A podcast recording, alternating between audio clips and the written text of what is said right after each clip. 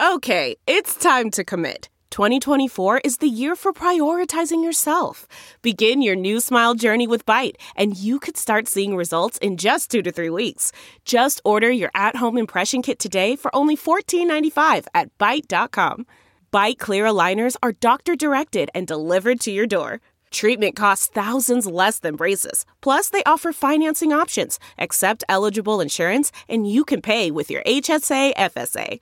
Get 80% off your impression kit when you use code WONDERY at Byte.com. That's B-Y-T-E dot com. Start your confidence journey today with Byte.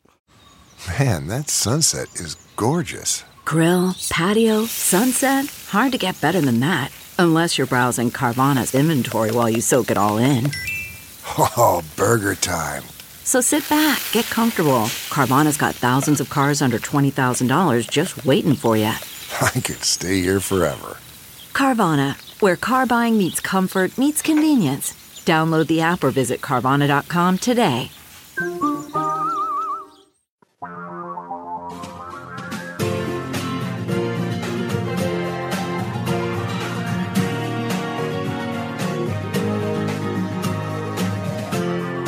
This is the Thom Hartmann Program.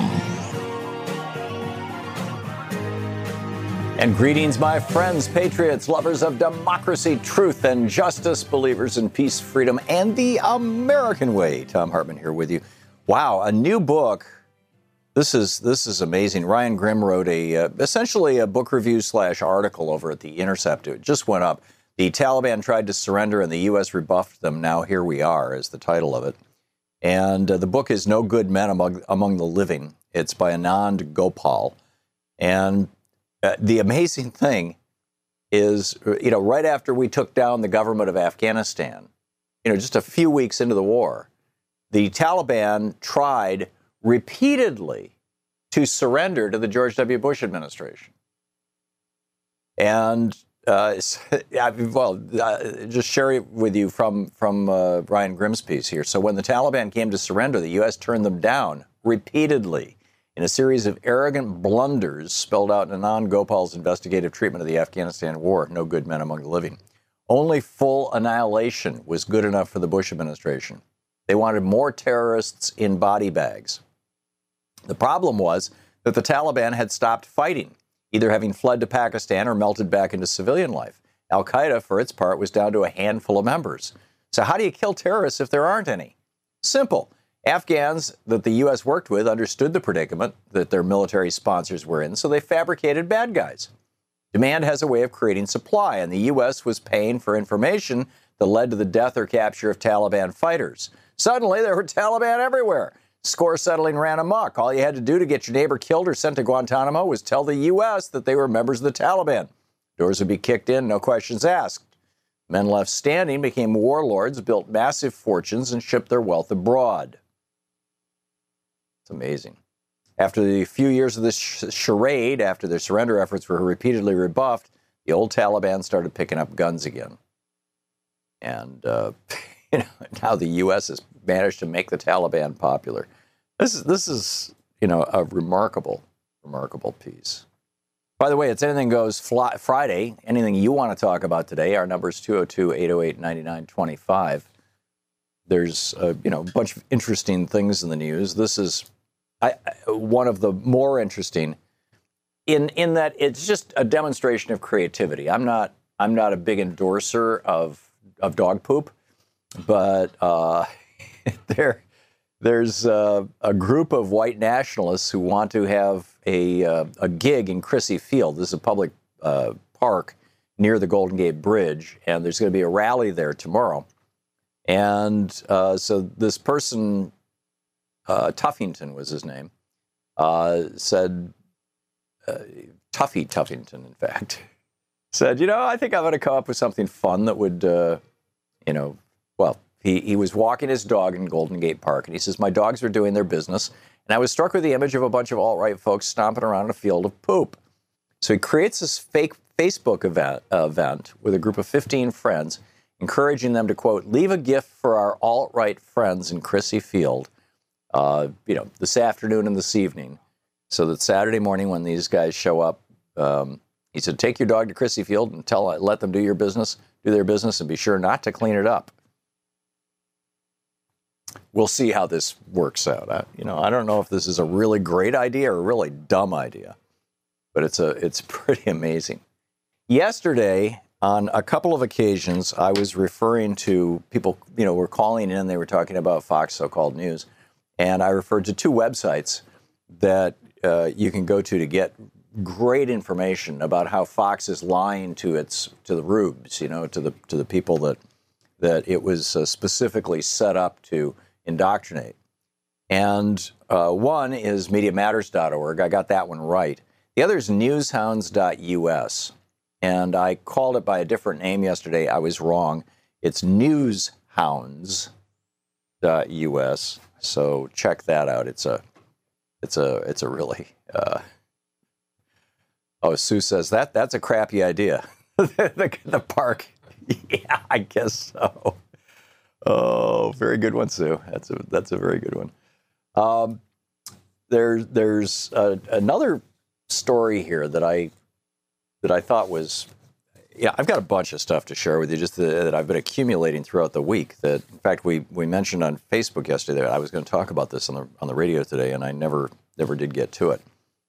And it's a it's a concatenation of two different stories, or emerging of two different stories. One was in the um, in the Guardian, and the other was in the Financial Times. Uh, starting with the one in the Financial Times, it's by Amy Williams, and it's called "Why a Dumb Phone is a Smart Move." And uh, Amy is talking about, you know, thinking that she should swap her smartphone for a dumb one because every time she sits down, she's looking at her phone. Every time she gets just a little bit bored, she looks at her phone. There's, you know, we've got to check out Facebook, got to check out Twitter. And, and points out that this behavior that we're all participating in now, where, you know, you, you, you sit down for two minutes. You know, you're waiting for a bus, you're waiting for a metro, you know, for a metro card, uh, car, excuse me. Uh, you're waiting for the waiter to show up in the restaurant. I mean, you know, literally the the moments when normally we would just kind of power down and look around and be present, be mindful, and just say, oh, this is what a nice restaurant. I'm waiting for the waiter. Now it's like, oh, the waiter hasn't come over yet. I guess I better check my iPhone. And so, anyhow, Amy Williams says this is not accidental. Um, she's talking about how these tech engineers, quote, speak in the language of addiction and behavioral psychology, although they prefer the term persuasive technology. There's even this company, Dopamine Labs. Now, dopamine is the chemical, uh, the neurotransmitter uh, that it, it, it jacks up really high in your brain a little bit high when you take caffeine, a lot higher when you take cocaine or amphetamines. It's the it's the ultimate reward chemical, or one of them. I mean, you know, one of the major ones, probably the major one. And it's also the the chemical that is released when, like, if you're gambling, if you win a game, boom, dopamine rush. Uh, dopamine rush associated with the climax, with orgasm. The dopamine rush associated with a whole lot of things. And it's the uh, believed to be the, the key to addiction, understanding addiction. So, Dopamine Labs, named for the chemical release of the reward center of the brain, offers a service to tech businesses wanting to, quote, keep users engaged. Founded by two neuroscientists turned programmers, it talks explicitly about using artificial intelligence to modify apps and thus release dopamine hits to, quote, surprise and hook each user. So Amy writes robots are trying to alter your brain chemistry to make you spend more time doing something you don't want to do, which is hanging out with your smartphone. And she's right. So then the second article is from The Guardian. This is by Ben Tarnoff. This is from, they're both from the 23rd of August, which was what, day before yesterday? Yeah. Uh, this one is titled Silicon Valley Siphons Our Data Like Oil, but the deepest drilling has just begun. And Ben Tarnoff opens the article by saying, What if a cold drink costs more on a hot day? You know, Uber surge pricing may be coming soon to the restaurant or store near you. All kinds of prices will start becoming dynamic rather than static. Why, you know, buying buying lunch at lunchtime will cost more than buying lunch at three o'clock in the afternoon. He points out that Facebook and Google together receives 76% of all dollars spent in the United States on online advertising. Goes to these two places, Facebook and Google. And Silicon Valley has to make a profit, you know, beyond Facebook and Google. So how do they do it? Get people to spend more time online, make the apps as addictive as possible. So how do you do that? Well, uh, excuse me, this, this one is uh, the uh, Ben, ben Tarnoff writes Amazon is going to show the industry how to monitor more movements by making corporate surveillance as deeply embedded in our physical environment as it is in our virtual one. Silicon Valley already earns vast sums of money from watching what we do online. Soon it'll earn even more money from watching what we do offline. And he talks about how Amazon built a smart grocery store in Seattle. Now, um, right now, if you're online, if you're on Facebook, they literally are monitoring everything you do. If you're on Google, they're literally monitoring everything you do. How long do you read that story? How long are you on this site? How long, you know, what do you mouse over? All that kind of stuff. But imagine if this goes into the real world. If, if your supermarket not only knew which items you bought, but how long you lingered in front of which products, what your path was through the store, did you look at things at eye level, knee level, foot level? Where, where does your eye go? What are you doing? This data, Ben writes, holds valuable lessons about your personality and your preferences, lessons that Amazon will use to sell you more stuff online and off.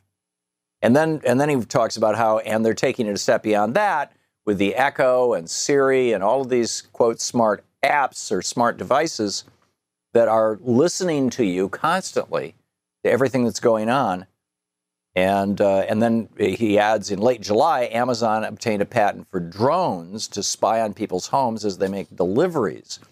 Uh, an example included in Amazon's patent filing is roof repairs. So the drone that's dropping off your package is also going to check out your roof and see if it needs to be fixed. If it does, then they'll sell that information to roofing contractors in your area.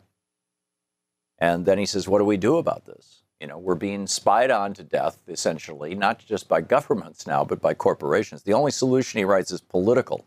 As customers, we're nearly powerless, but as citizens, we can demand more democratic control of our data.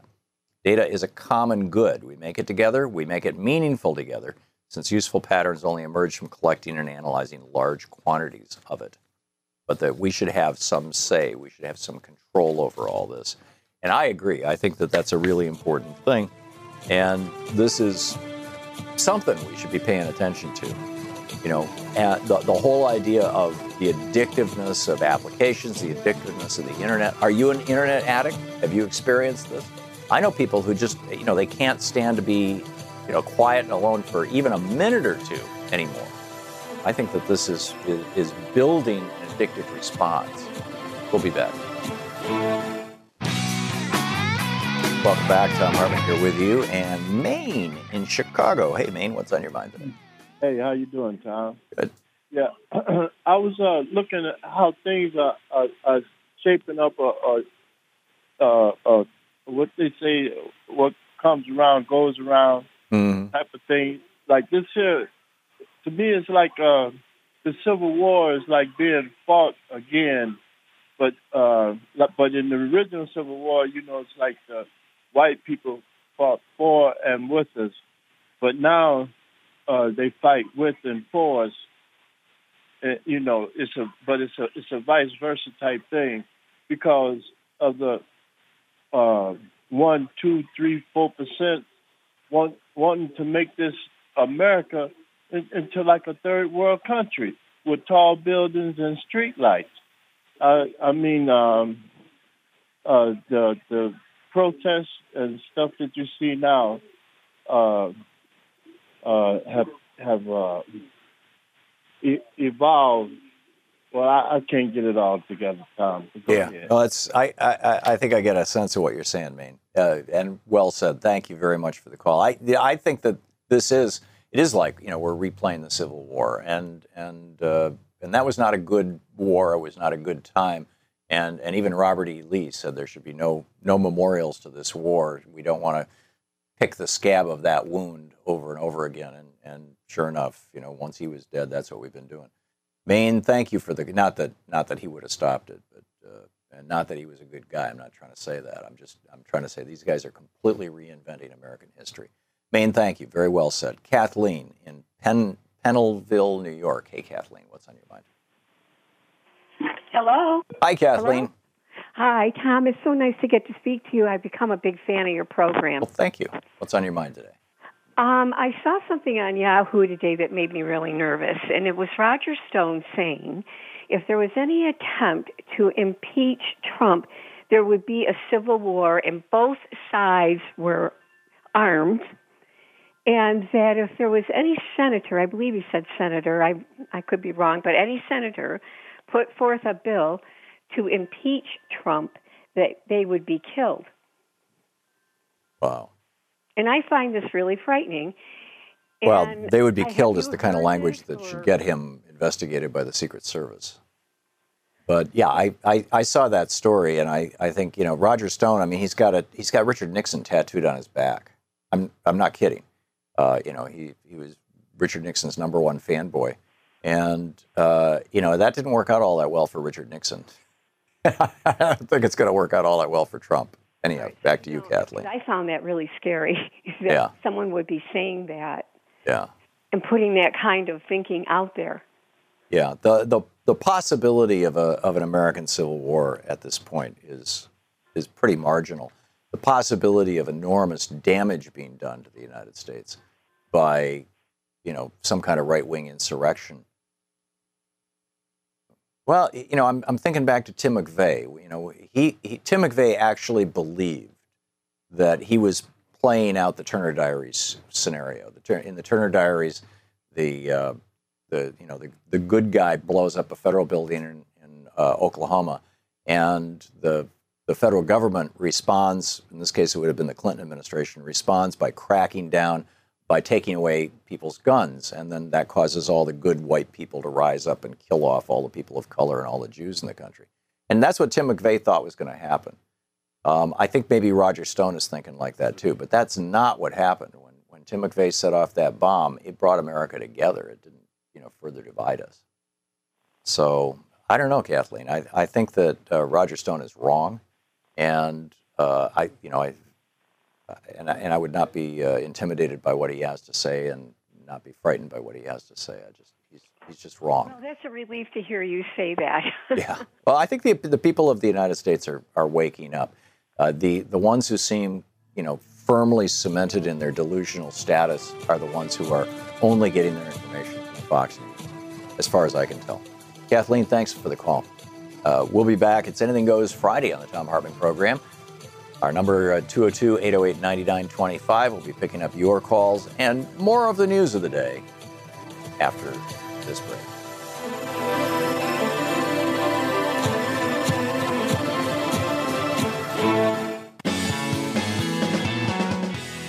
All the important stories we cover and the issues we care about are at hartmannreport.com. Members of our community can comment and join the conversation.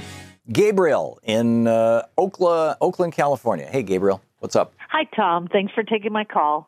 So, um, it it always strikes me when you mention Fox News that in numerology, the only words that you can spell with the numbers 666 is Fox. Now, What do you mean? so like, well, like, um, if you if you go through the alphabet and you do the numerology, A B C D E F is a six, O is a six, and X is a six. I, I get how F is a six. I don't get how O and X are. and then you get to the nine, you get to nine, and then you start over again in numerology. oh, I see. And then that would make O a six Right. and and X a six. So the only only word you can spell is Fox. And I happen to think that may be it. That's, that's- that's that's weird. You know, I don't know what you know what else to say, Gabriel. I mean that that's you know I I, Yeah, I, I. I, remember thinking back in the day how weird it was that Ronald Wilson Reagan's name you know was six six six because you know the in the in Revelation it says uh, and the, the, the you know the number is the is a name you know it's like oh really Fox huh. It's the only Fascinating. word you can spell. there you go So that's my Anything Goes Friday. Thank you. Okay, thank you, Gabriel. That was a good one. Uh, Rick in Will, Will in Wilmette, Illinois. Hey, Rick, what's up? Rick? Yes. Hey, you're on the air. What's on your mind? Yes, I'm sorry. Um, let me take you off. Uh, I just wanted to make a comment with regard to uh, your comment on uh, free apps and people spending all their time on Facebook and every spare moment, and the fact that they're being tracked. And I read uh, a comment from someone in Silicon Valley, some app developer, that said for users, if you're not paying, you're not the customer. Exactly. You're the product. You're the product. Yep. Yep. Yeah.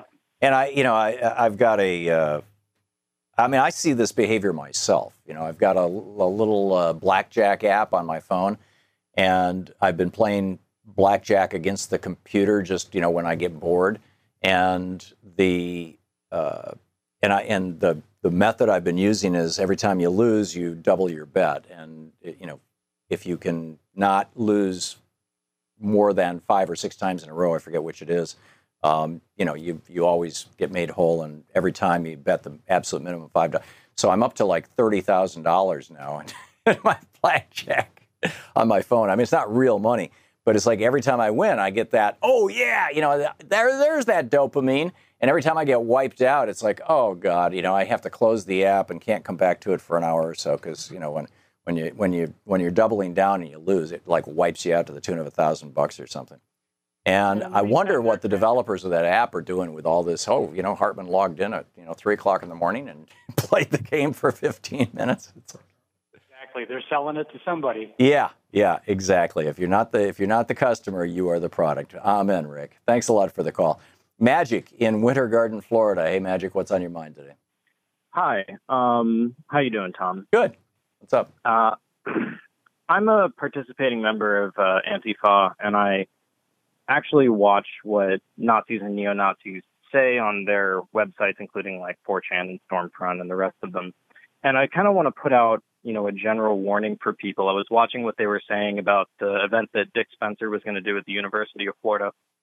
They were planning on bringing firearms to the event, uh, killing as many Antifa as they could find, and then using Florida's Stand Your Ground laws to get out of, uh, to basically to get away with murder. Right. So uh, I'm kind of putting out a general warning if you're going to any protest, if you're even near Antifa, or if you are Antifa, invest in some body armor.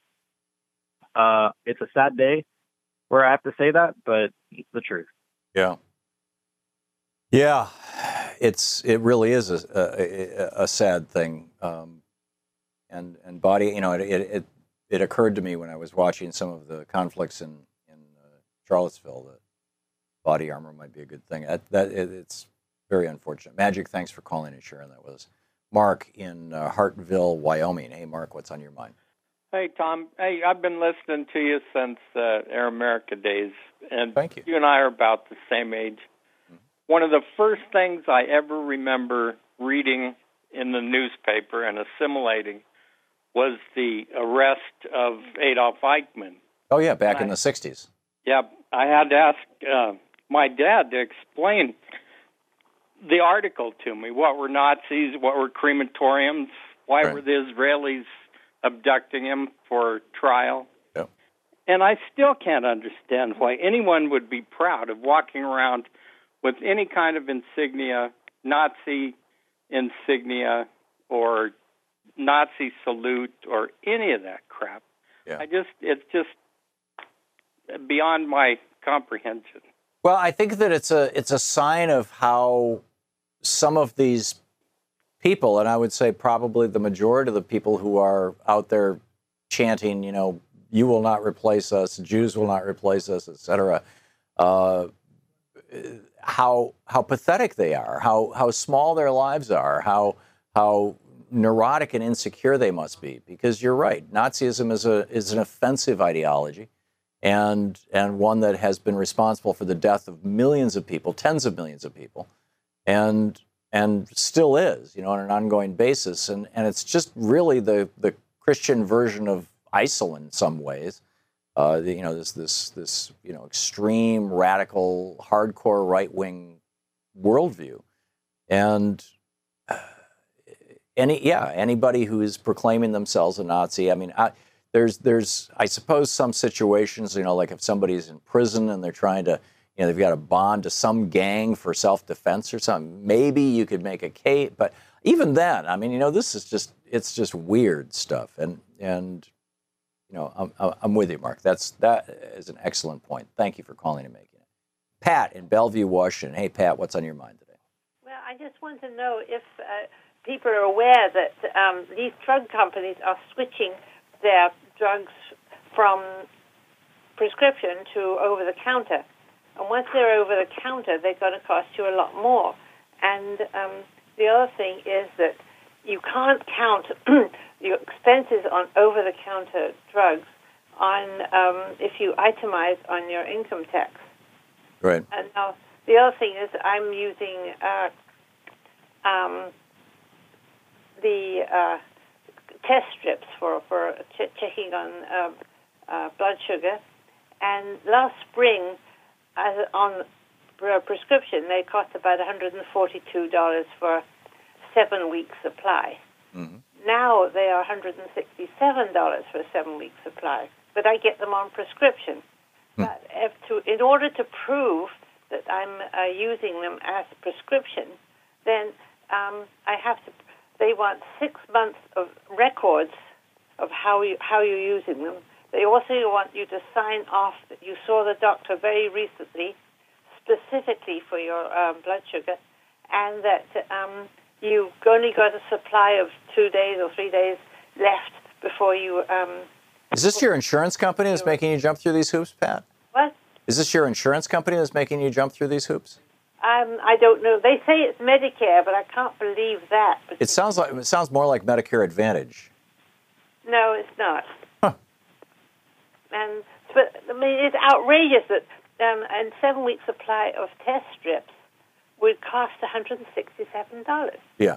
But who if people have not got insurance, who's going to spend that much every seven weeks Yeah. in order to test? So all these people um, with you know latent blood um, diabetes aren't going to do the testing because they can't afford it.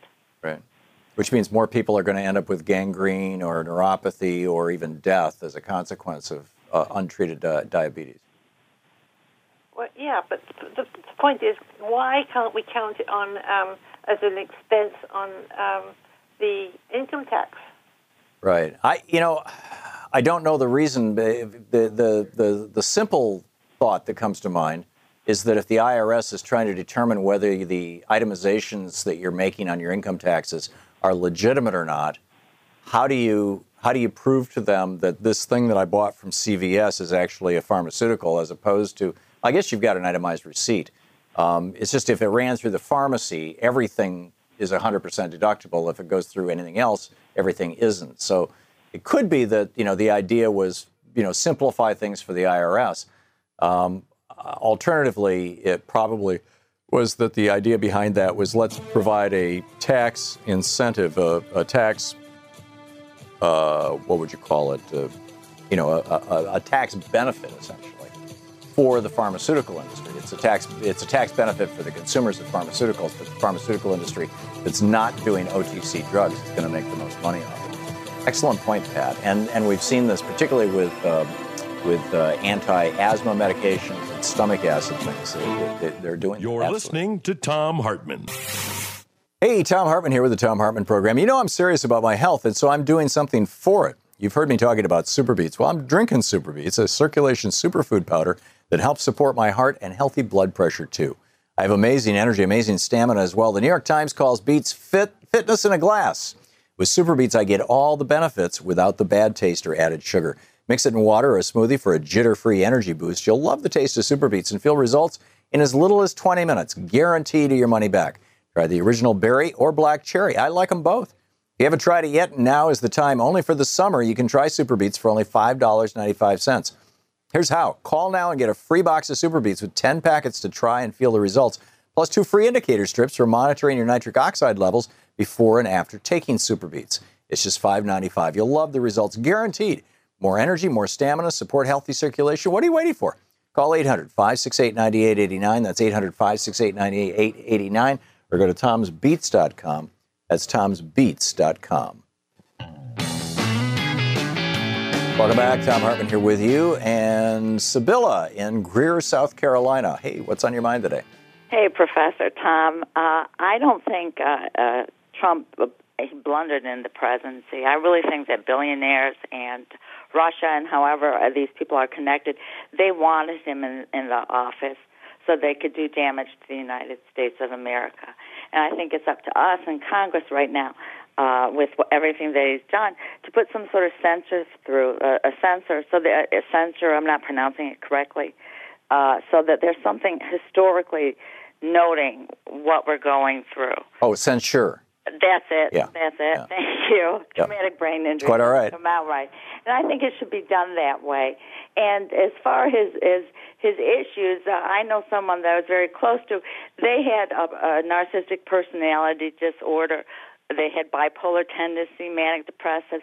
They function. They're awful people, but they function and they know what they're doing. And another thing in South Carolina, the the junior lizard bought some property in North Charleston. Then senior bought it from him w- with money from Deutsche Bank and a gentleman, and then they sold it to Lockheed Martin. Hmm. So these are things we have to keep we have to keep doing, and this uh, protesting and calling and so forth and so on. I'm basing it on my experience and my mother being German and tell me all the stories from Germany. So Yeah. Yeah. Yeah. It's, you you cannot take not, you cannot, we can't fail to, to, or we can't take these guys, fail to take these guys seriously. I mean, you know, it's, it's, it's when, when they say they want to kill us, when they say they, they, you know, they hate the values that this country was founded on, we should take them seriously. There's a, a real danger in having Nazis trying to take over your government or trying to take power and having and and there's a real danger in Nazis having established a serious foothold, uh, a beachhead, as it were, in one of the two major political parties, and that's absolutely what's happening or has happened rather. Sibylla, thank you for pointing that out. I appreciate the call. Wayne in Rocky Mount, Virginia. Hey, Wayne, what's on your mind today? Yeah. Well, I'll be honest. I did not vote for Trump. I did not vote for Clinton. I voted for Virgil Goode. Who? And Virgil Goode. I have no idea who Virgil Goode is. He was a congressman from the this area. He ran for president on a minor ticket. Huh. But So, what's your point, uh, Wayne? but we've got midterms coming up. And I don't know why a, I mean, they recalled Gray in California, and I can't think of the guy's name in Illinois or Indiana. Uh, why can't we put together a recall on these midterms to recall Trump? Because there's no provision for it in the Constitution. Um, the states that allow recall elections have the mechanism for the recall built into their Constitution or into their state law, and there are neither at the federal level. The there's only basically two responses right now to Donald Trump, arguably three. Um, in in terms of getting him out of there, there's impeachment and there's the 25th Amendment, and then the third option is simply massive political mobilization on the Democratic side so that in 2018, in the elections in November of next year, we can take back as many state houses as possible, take back the House and the Senate, and start putting some some brakes on on you know what Trump is doing and the kind of damage he can do. And this would also give us the ability to prevent him from putting another whack job like like Neil Gorsuch on the you know right wing crazy on the on the uh, Supreme Court. So that's those are my thoughts on that, Wayne. Thanks for the call. Mary in Port Charlotte, Florida. Hey, Mary, what's up? No, I'm just going to go like this. Mary, you're on the air. Hi. Hey. Hi, Tom. Thank you for taking my call. Sure. What's up? My husband's been watching you um, a long time, and he watches you daily, so we just wanted to throw it out there. Oh, thank you. Hi. Mine's not a question. Um, mine's not a question, but a statement. Um, Trump's kids were interviewed some time ago on TV, and they said that they were not going to be involved in their father's political stuff going on. However, uh, every time you turn around, Trump's daughter is side by side with him. His sons are involved, and uh, I just wanted to throw it out. What What's your thought on it? Yeah. Well, that you know, like so many promises that come from anybody with Trump as their last name, that promise was was you know a lie, and uh, the uh, Eric's wife, uh, you know, Eric, one of the two sons, uh, the, the one who looks like Eddie Munster, his wife has been doing TV hits as Trump TV out of the White House. You know, they've created this little uh, TV channel that's uh, you know on on the internet and so his wife is doing that. Don Jr., uh, of course, has you know been tweeting, if nothing else, you know, on, on behalf of his dad. And yeah, Ivanka has has a has an office in you know in the West Wing, um, right right near the Oval Office. So, I you know Trump's kids are clearly involved in this, and and and you know at least two of the three of them are still running his businesses, and you know which raises the question of the emoluments clause. It raises the question of of you know how much of this is arm's length, and of course the D.C. hotel does that in a huge way. And I keep saying, you know, I think he could be impeached just for hanging on to the D.C. hotel. Um, but uh, anyway, it's it's it's pretty amazing. Mary, thank you for the call. Uh, Brian in Schaumburg, Illinois. Hey, Brian, we got a minute to the end of the hour. What's up? Oh, just uh, I just wanted to comment. It's a beautiful summer day, and you know I, I love history, and uh, you know it was a mere 100 years ago this summer that the American army was landing in France and preparing to engage in World War One, enter the slaughter that was one of uh, mankind's biggest catastrophes, and then helped precipitate the second or the mo- the biggest catastrophe, which was uh, World War Two. And uh, I think a lot of people lose perspective on how quickly our world is changing compared to you know you look at the great span of history of mankind. The last hundred years have just been crazy. I mean, you know, my parents were born in a home without electricity. Yeah. You know, I'm an electrician by trade now. I've worked on data centers where we're, you know, where we handle information at the speed of light. Uh, you know, in World War One, we had uh, wooden fabric airplanes with 100 horsepower engines. Now we have space-based lasers and uh, supersonic jet aircraft. I mean, and another thing is the population of the United States has gone from 100 million to over 300 million people in a mere 100 years. Yeah.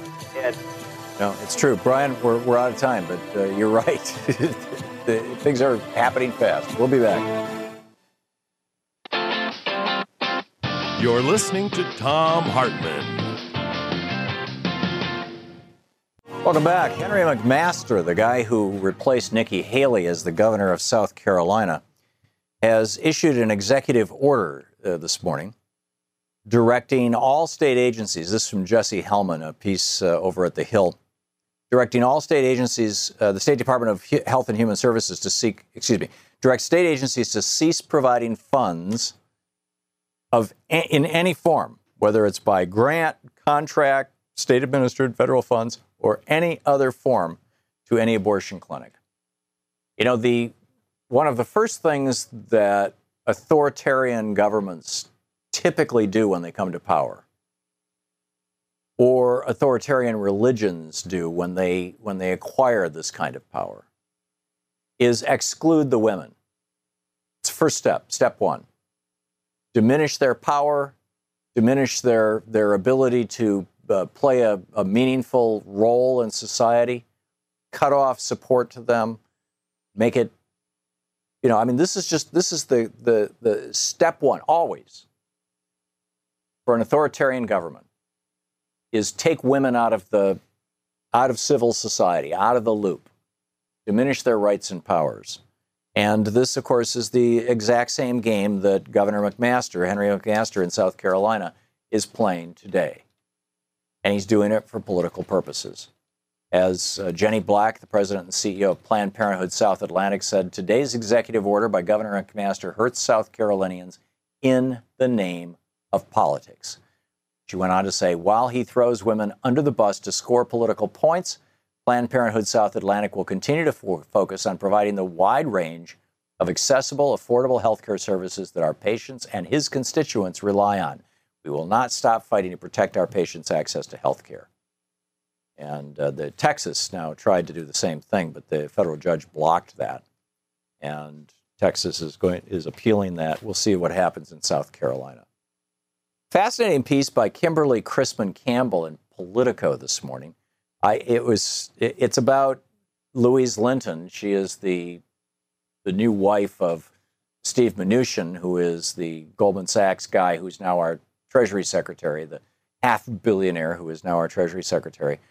Uh, they flew to uh, Kentucky to Fort Knox. Actually, they watched the e- eclipse from the roof of Fort Knox. Uh, if the media reports that I've seen are accurate, and on the way back, uh, Louise Linton got off the off the plane and Instagrammed a picture of herself with you know, hey, here's my, you know, eh, eh, with hashtags for the for at least four of the designer you know clothing that she was wearing. She was apparently wearing you know fifteen thousand dollars worth of clothes or something like that, some amazing amount of money, and and then you know when this mother of three from Portland said you know how deplorable that we're paying for your trip, then Louise Linton went off on this screed against this woman in in uh, in, uh, in Oregon.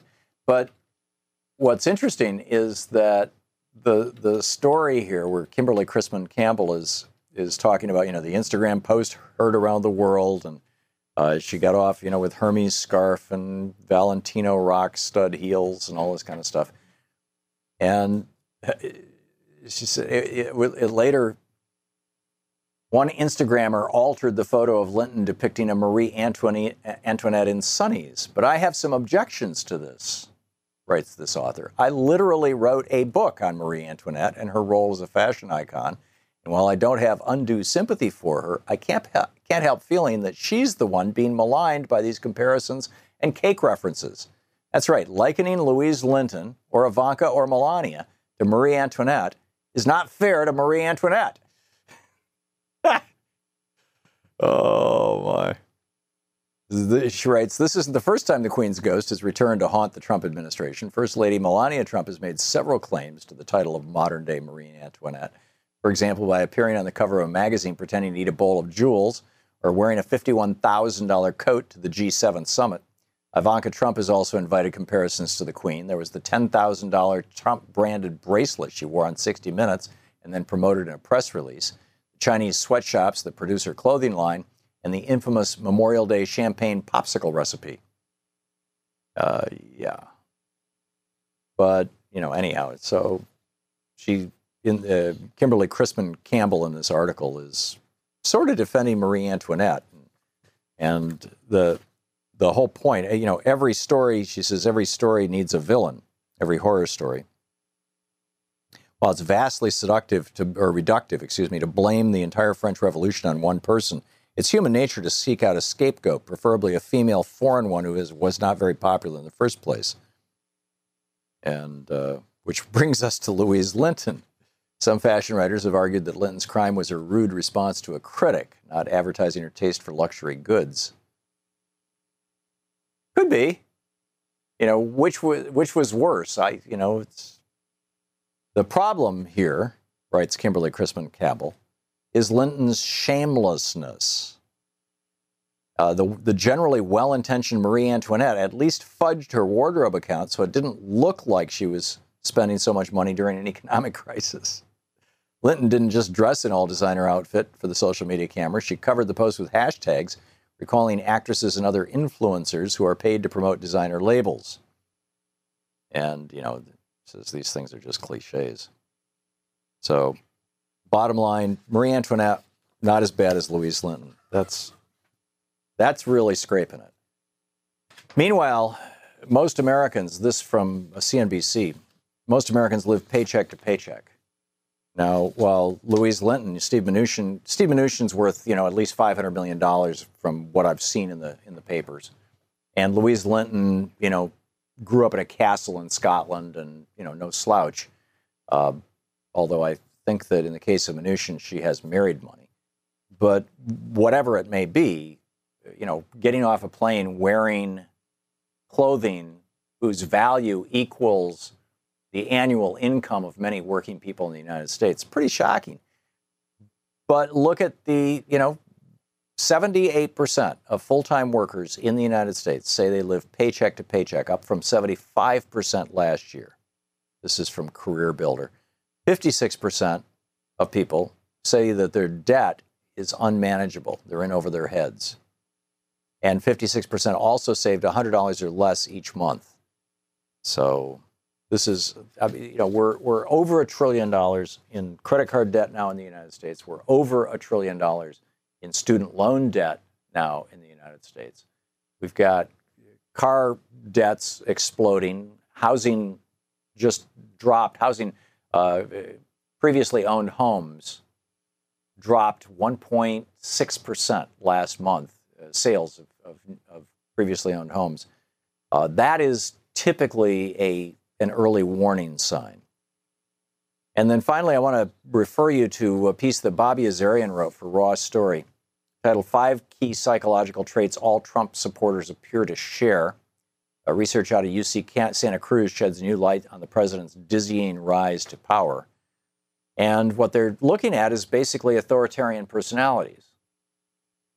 They, they, they, he writes uh, Trump's speeches, which are laced with absolutist terms like loser and complete disaster, are naturally appealing to those with this syndrome, this authoritarian personality syndrome.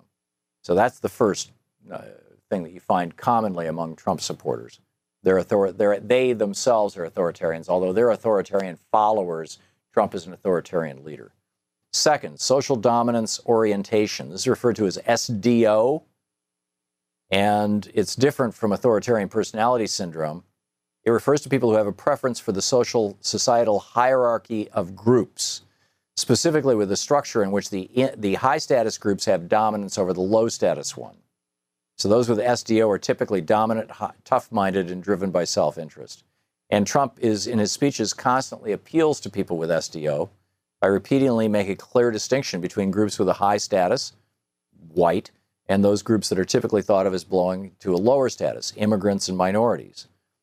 In a, a 2016 survey of 406 American adults published this year in the Journal of Personality and Individual Differences found that those who scored high on both SDO and authoritarianism were those who intended to vote for Trump in the election. Number three, prejudice. Support for Trump is correlated with a standard scale of modern racism. Number four, intergroup contact. Trump's white supporters have experienced significantly less contact with minorities than other Americans.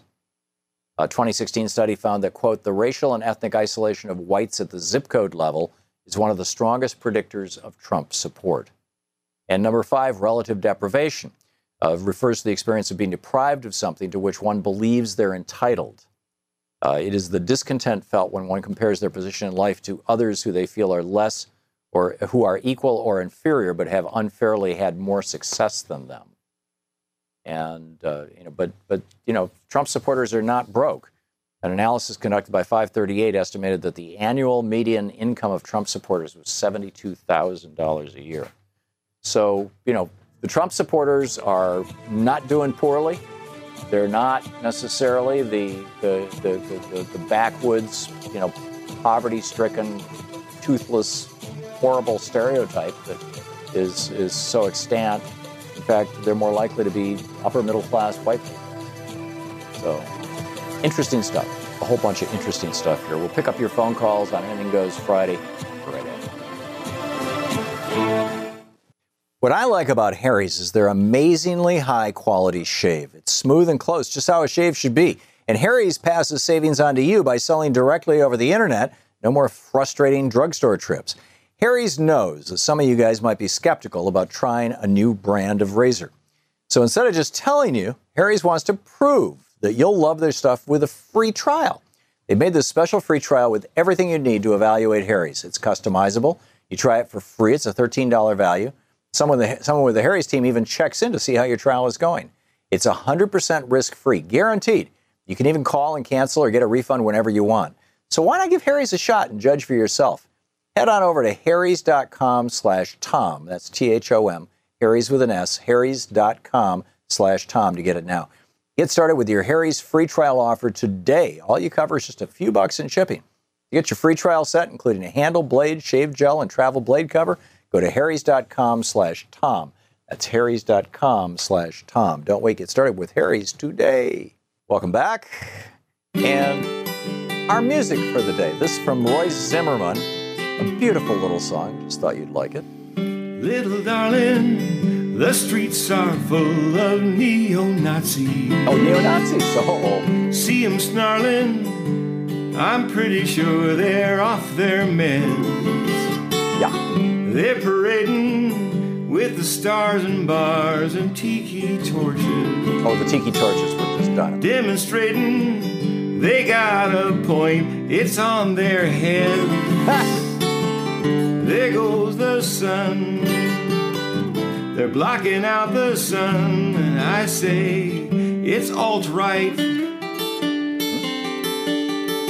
It's all right. I've been thinking that the Republican Revolution is just Lincoln rolling over in his grave. Yes, Lincoln is rolling over. There goes the sun. Civil War rerun. I say it's alt right.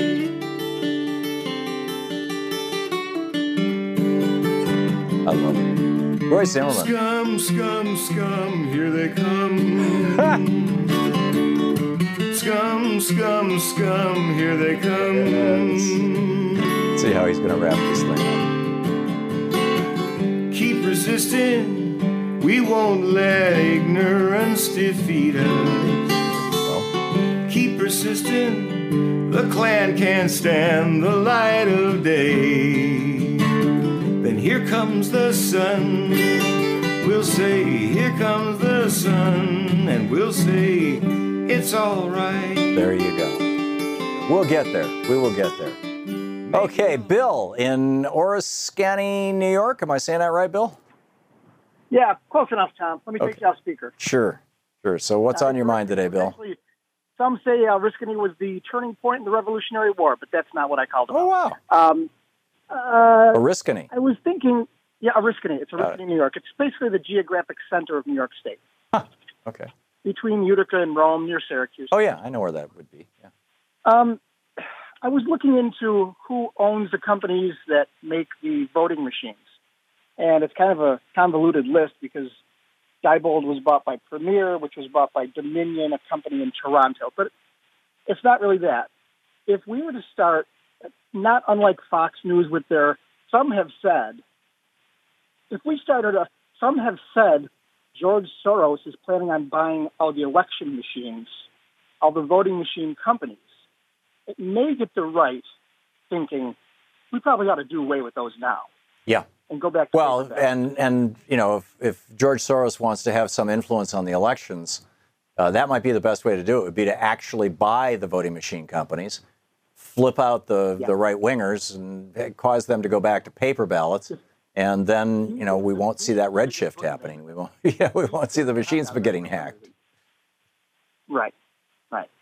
So uh, you know, I'm saying it kind of half tongue in cheek and kind of at the same time, you know, it would scare them because he's the boogeyman. He- Well, the, and and the and the and the soil is fertile. I mean, the, the you know it, it has the, the the ground has been laid by Donald Trump saying that there were three million illegal votes for him or for Hillary, excuse me, against him in the in the in the last election. Uh, well, there weren't three million people who voted. That's fairly obvious uh, and, and and easy to to debunk. But what if there were three million actual votes that you know were not cast by people, but were counted or something? You know, or or not counted, as the case may be. I mean, you know, he he's he already has his followers suspicious of the system and uh, of of the system of electronic voting, and you know, I think that I agree with you, Bill. I think we should exploit that uh, as much as possible to get rid of these perfidious voting machines, which, um, by and large, are not even owned by American companies.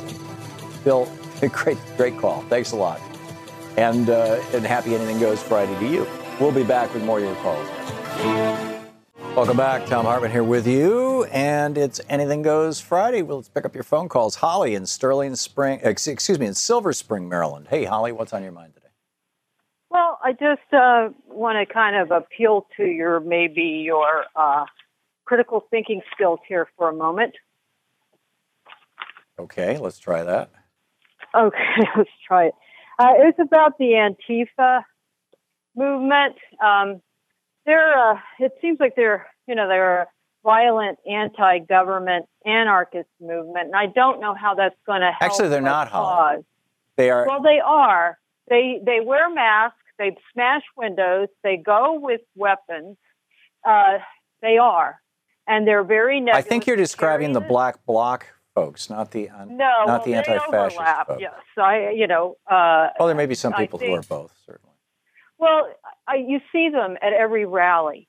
Uh, uh, what you know, they they have the anarchist uh, flag, and they have batons. They have black masks on, and uh, I've you see them on on inauguration day. They were smashing windows in downtown D.C. That was that was not the anti-fascist movement. Those those were the black bloc people who proudly call themselves black bloc and proudly call themselves anarchists.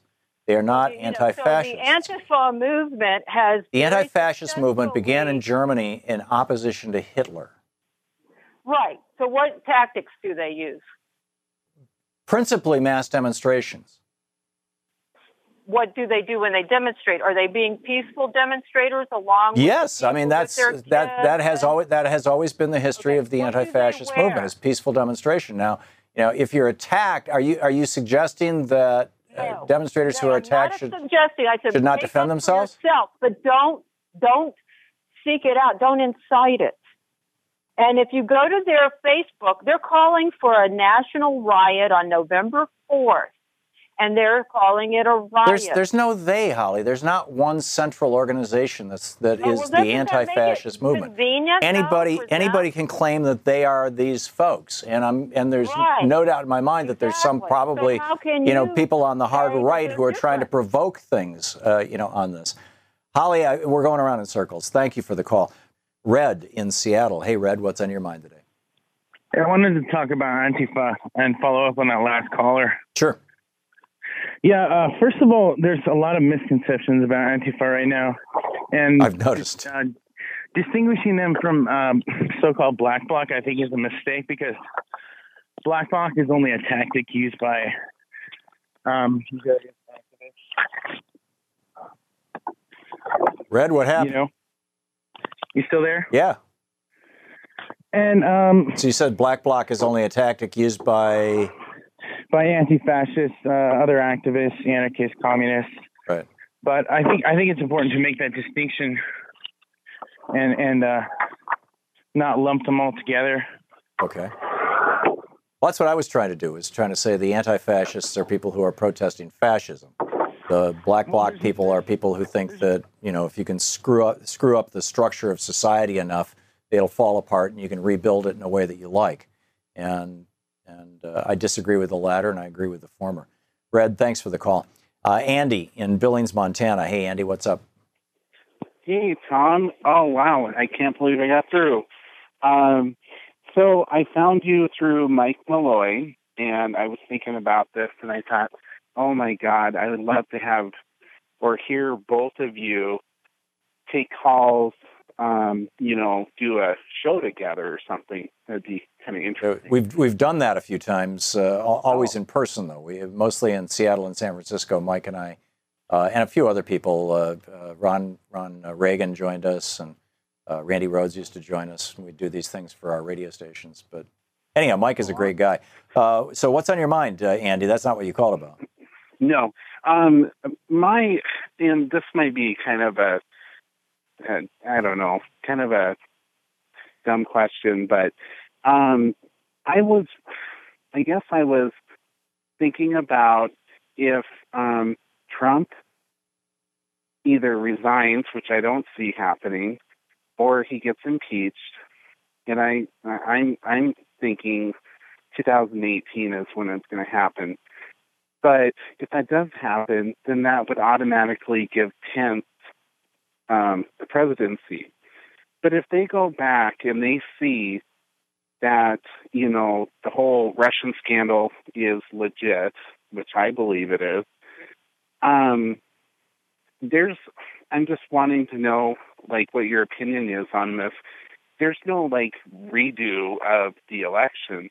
No. Uh, Pence would finish out um, Trump's term, and then they would have to do a 2020 election, correct? That's correct. Yeah, there's no there's no provision for a uh, you know for anything other than impeachment in our Constitution. Okay. Well, that's. I guess that's. Um, I don't know. I. I was pretty pretty bummed that The way that the way that we can respond to Donald Trump is by organizing, and we need to be doing this literally today. I mean, every single day that goes by that we're not engaging, and and we are, uh, you know, and, and there's a lot of groups out there, you know, Progressive Democrats for America, Democracy for America, Our Revolution, uh, you know, uh, MoveOn.org. There's a bunch of organizations out there that are working really hard to make this happen.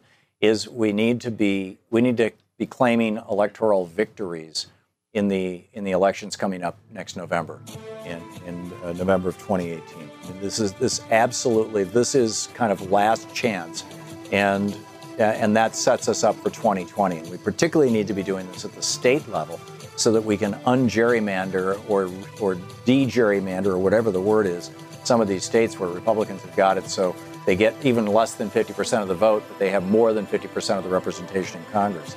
We've got to do that. Andy, thanks for the call.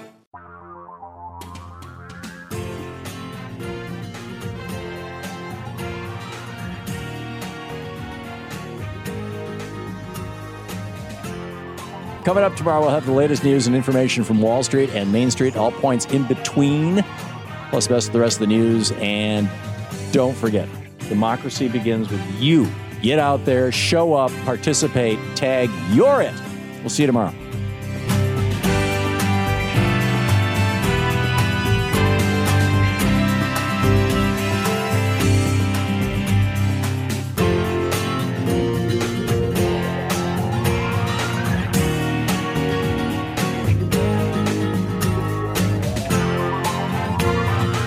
Been listening to Thom Hartmann. For audio and video archives, visit thomhartmann.com.